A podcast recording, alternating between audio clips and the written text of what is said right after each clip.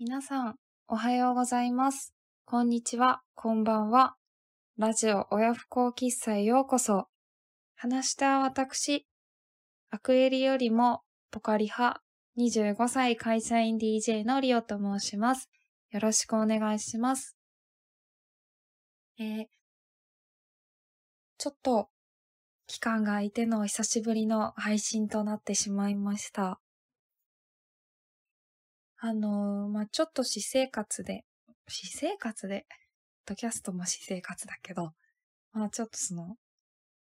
いろいろつまずくことがあったりして、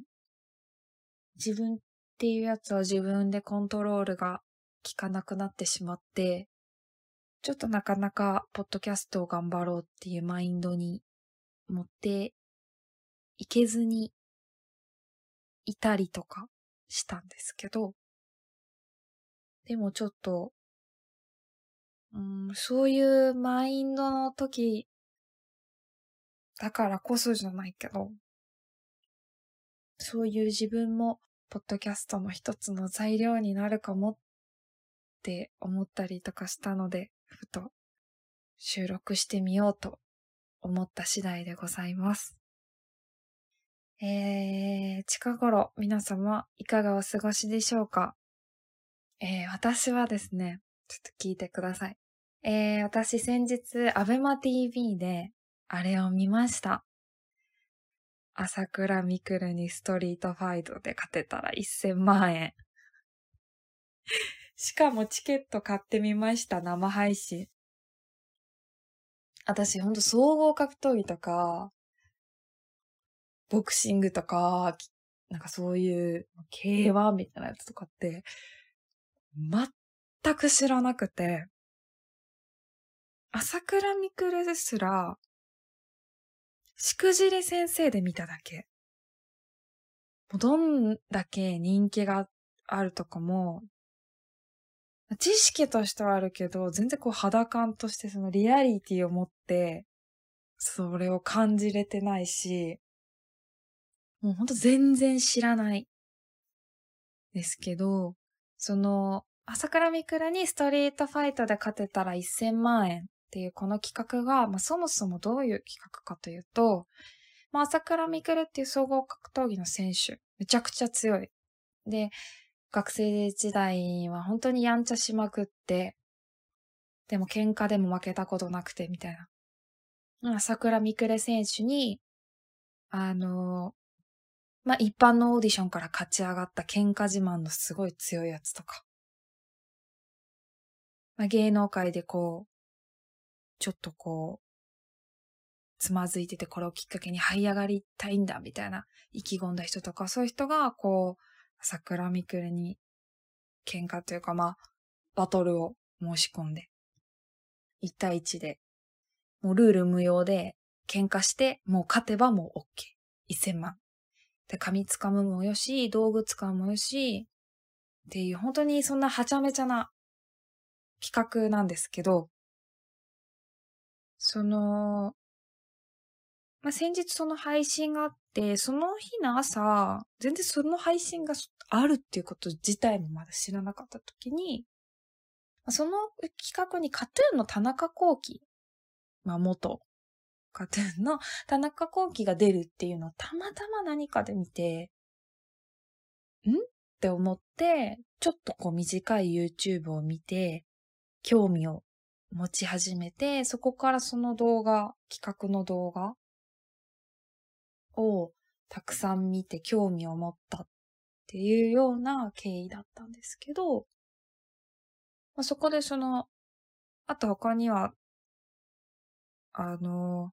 ごまきの弟、もう元モームスのごまきの弟、あの前科ある人 とか、あと、キックボクサーで、えー日本スーパーライト級チャンピオンのモハンドラゴンさんっていう方と、あとは、これは一般の方なんですけど、合図伝説の喧嘩屋っていう肩書きの、もう10回ぐらい傷害で逮捕されてます、みたいな。本当に怖い感じの。今その久保田さんという方と、がチャレンジャーとして出場していて、結果的に、その田中幸喜さんは当日ちょっとお怪我をされたっていうことで事態になったんですけど、まあその当日の配信に向けた、なんかこう、それぞれのチャレンジャーの密着動画とかが YouTube にたくさん上がってたりとか、もしたので、そういうのをすごく漁ってたんですね。で、本当に総合格闘技とかそういうの全然わかんない中で、そういう、まあ、チャレンジャーとか朝倉みくるさんが出てるような動画をたくさん見たときに、なんか、私マッチョ嫌いなんですね。マッチョに苦手意識が座るんですよ。なんか見てるだけで、なんか息苦しくなっちゃうんですね。多分前世マッチョに殺されたんだと思うんですけど、なんかすごい妙に苦しくなる感覚があって、っていうのと、なんか、まあ、そういう総合格闘技とか、ね、VTR でたまにチラッと出たりとかししてみるときに、すごいゴリゴリのマッチョが、戦って強いって、なんかそこに、え、あ、当たり前じゃない？って思って、なんか全然そこがどういうところに面白みを見出せばいいのかじゃないけど、なんか楽しむコツがずっとつかめていなくて、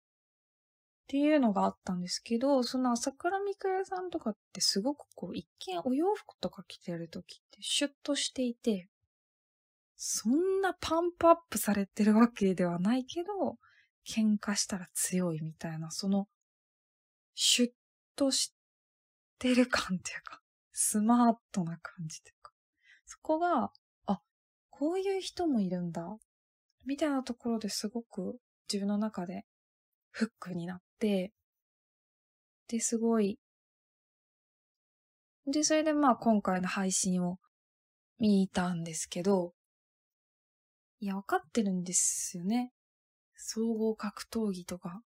見るなんて意外って思われるんだろうな、自分って、みたいなのを買ってるんです。なんか、私って、そうなんて言うんですか？髪の毛とか派手な色にすぐして、ビレバンにそうで身につけてるアクセサリー、ビビアンばっかりみたいな、そんな、そういう系の女が、そういう系の女で総合格闘技好きな子人って、多分、多分、多分ですよ。多分、日本に一人もいないじゃないですか。やっぱ総合格闘技とかって、女性ファンももちろんたくさんいらっしゃいますけど、思いつく限りでは全員、やっぱワンレン？パッツン前髪ではないし、ロングだし、茶髪だし、めっちゃギャルい感じ。の女の子がやっぱ多いなぁと思うから、え、お前がハマんの？みたいな。なんかそんな風に思われてもおかしくないなぁって思ってるんですけど、こういう、そういう目線を、目線で見られること、なんかよくあるなと思って、私が今でこそ、まあ、この配信用に作ったツイッターとかインスタとか、まあ、そういう SNS 上では、なんかこう変にサブカルな人って思われたくないみたいなところで、まあちょっとコントロールして発信してる節もあるので、もしかしたらちょっとピンとこないかもしれないんですけど、まあ、学生時代とか、まあ、ミッシェルとかオアシスとか、アンディ・モリとか、そういうロックンロールが好きで、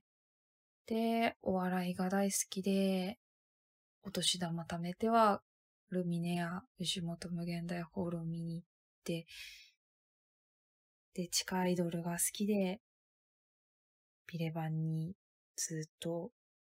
いて本とか探してたようなまあ、そんな私なわけですよ、ルーツは。なんかそんな自分がある日、なんかすごいジャニオタになった時も、え、お前が？っていう目線で見られたし、なんか、スタバの新しいやつ飲みたいって言って、インスタ上げたら、あ、そういうこと意外にすんだって思われたりとか。なんかそういう目線で見られることがまあ、あるんですけど。で、まあそういう目線で見られる、見ないで、みたいなそういうんじゃ全然なくて、ただなんか、うーん、こう、なんだろうな。私は、カルチャーっていうものを食わず嫌いしたくないっていうこだわりがすごくあって、だから、まあそういうジャニーズのこととかで、は意外って言われるのが、なんか正直ピンとこなかったりとか、こういう系の人は大体こういうのが好きだろうっていう枠に当てはめられちゃうことに、少し息苦しさを感じる時とかもあって、っていうので今回はそういう話をたくさんしていけたらなというふうに思っています。えー、それでは最後までお付き合いください。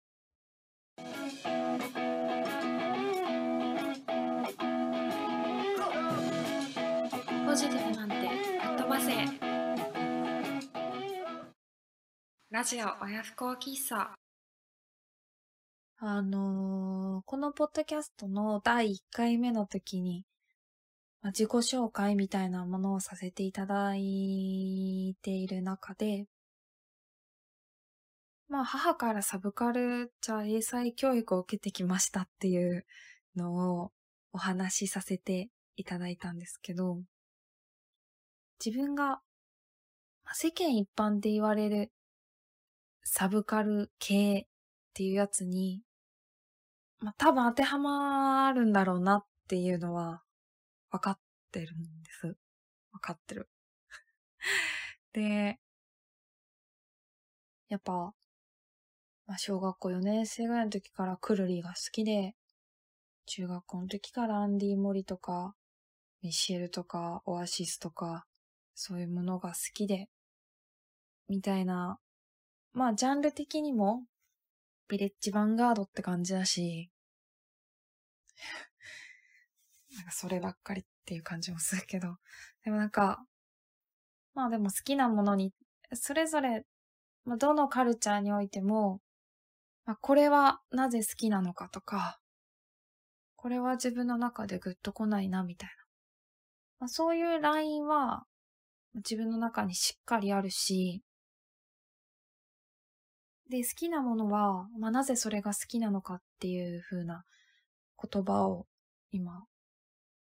使いましたけど、まあ、そのバックグラウンドだったりとか、まあ、そういうものも時間を忘れてとことん掘って突き詰めていくし、そういうのがいわゆるサブカルっ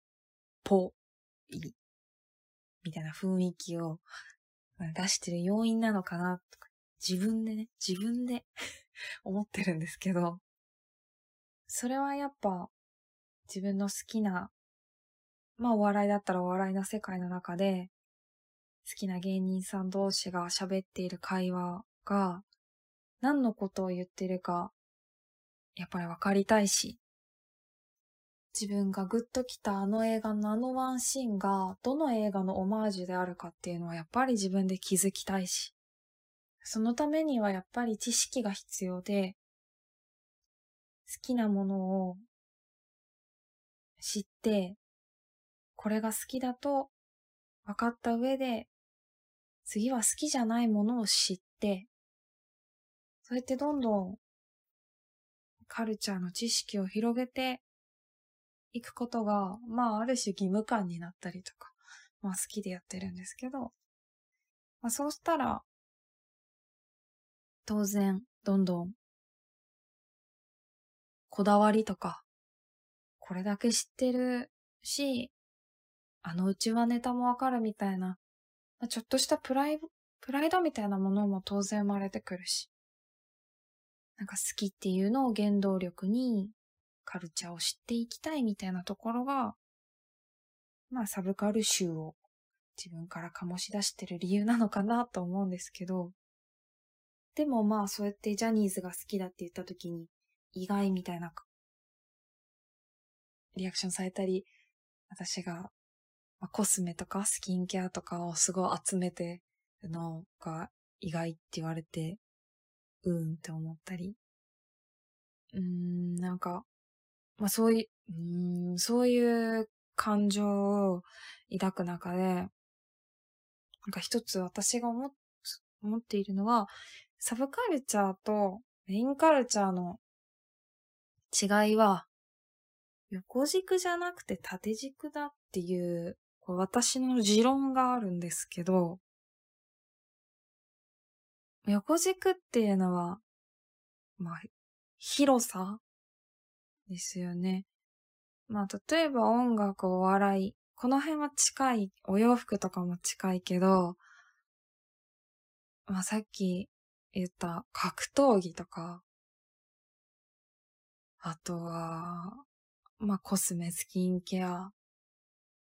もっといけばこう車とか、インテリアとか、何でも、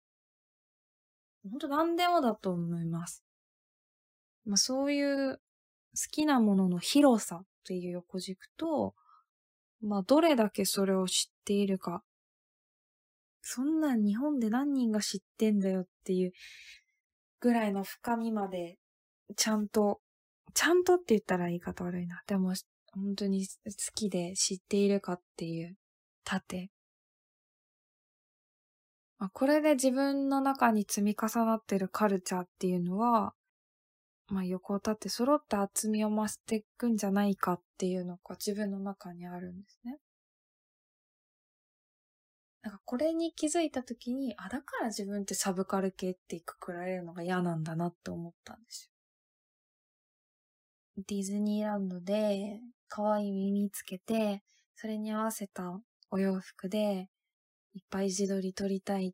て思っているっていうこの私に、えっていう表情を見せる人もたくさんいるけど、じゃあディズニー好きはメインカルチャーなのかって言ったら、私は違うんじゃないかなと思っていて、まあ、ミッキー、ミニ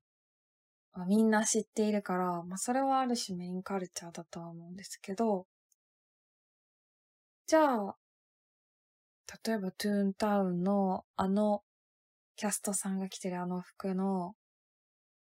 ルーツはどこから来ているのかとか、そこまで知っていたとしたら、それは、天下のディズニーであってもサブカルチャーだと思うんですよね。もう日本でごくわずかしか知らない。それを自分が知っているっていうところに喜びを感じれるっていうところが、やっぱそれだけ縦軸に厚みがあって、サブカルチャーであると言えるフェーズなのかなって思ったりするし。でもまあ縦軸がどんだけ厚みがあるかで偉い偉くもないもないしね。そこだ、そこまで掘りたいって思うほど好きになれるかどうかもいろいろだとは思うんですけど。私はやっぱり縦軸も横軸も大事にしていて、たくさん知っていて、たくさん知っているっていうことこそが、面白さだと思うから、好きなものだけたくさん知っていても、それはそれでつまらないというか、嫌いなものを掘るのも私はすごく大事だと思ってます。嫌いって言ったらダメだな。ぐっと来ないもの。たとえそれにぐっと来なくとも、それを知れば知るほど、私っていうもののカルチャー偏差値が上がっていくような気がするので、うん。だから、サブカルっぽいって思う、私のことを思う人はたくさんいるんだけど、なんか、その枠にとらわれない、面白い人、いろんなカルチャーを知っている、面白い人っていうものに、私はなりたいなっていうのをすごく思うし、だから今回ずっと興味がなかった総合格闘技っていうものを少し楽しみ方が知れて、いろいろガチンコファイトクラブを生み出したりとか、いろいろまた一つ知るフェーズに入っていけてるので、えー、何が言いたかったかというと、えー、総合格闘技に興味を持ち始めた今の私は、昨日の私よりもめちゃくちゃ面白いっていう、そういう話でした。はい。あのー、エイヤーで撮ったんで、すごく言葉がまとまってなくて、申し訳ないんですけど、私が話したかったことは、まあまあ、でも言葉にできたかなと思っているんですが、いかがでしょうか。あの、恥ずかしながらこないだイカゲームを見て、全部見て、で、そっからなんか、結構パンチ効いた映画を立て続けに見まして、まあ、久々に乾き見たり、と、来るっていう、あの、岡田准一君のホラーやつとか、まあ、あと、ヒメアノールとか、タイトル拒絶とか、まあまあパンチ効いた味濃い映画を立て続けに見てたら、うわーっていうマインドになりまして、だからここ3日ぐらい、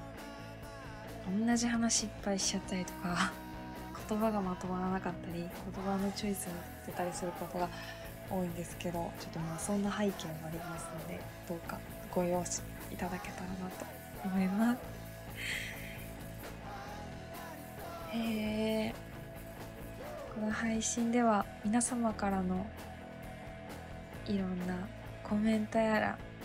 ご質問やらご感想やら引き続きお待ちしています。各